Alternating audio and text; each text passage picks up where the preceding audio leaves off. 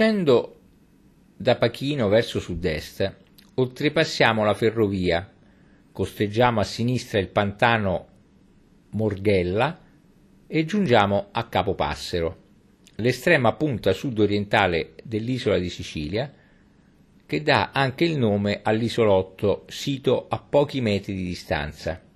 Trova nel territorio del comune di Portopalo, in provincia di Siracusa, ed è dominato da un faro.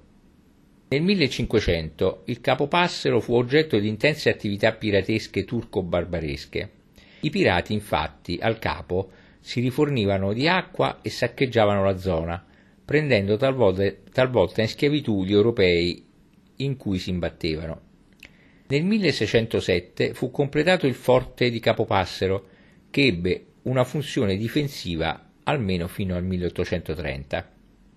La località è famosa per la battaglia navale avvenuta nel 1718, nel corso della quale la flotta spagnola venne sconfitta dalla flotta inglese comandata dall'ammiraglio Sir George Byrne, facendo l'Inghilterra parte della quadruplice alleanza costituita assieme all'Austria, Gran Bretagna, Francia e Paesi Bassi.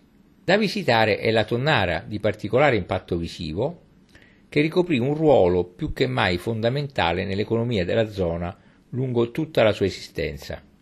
Situata appena fuori dal paese, in direzione Marzamemi, ha origini antichissime, risalenti al Medioevo, ma è solo dalla seconda metà del 1700 che la tonnara moderna comincia a prendere la forma attuale, grazie all'intervento del principe di Villa Dorata, Corradino Nicolaci. L'attività di pesca continuò fino a fine secolo, ma in seguito ad una cessione di proprietà si interruppe ai primi anni del 1800. In seguito venne riattivata nel 1895 per opera di Don Pietro Bruno di Belmonte, che all'epoca possedeva i titoli di esercizio dell'attività ittica e continuò la sua attività annualmente fino al 1969 quando si passò a una cadenza quinquennale fino al 2000. Oggi è completamente inattiva, ma svolge, insieme con il castello Tafuri, un importante ruolo folcloristico ed ambientale per i residenti ed i turisti della zona.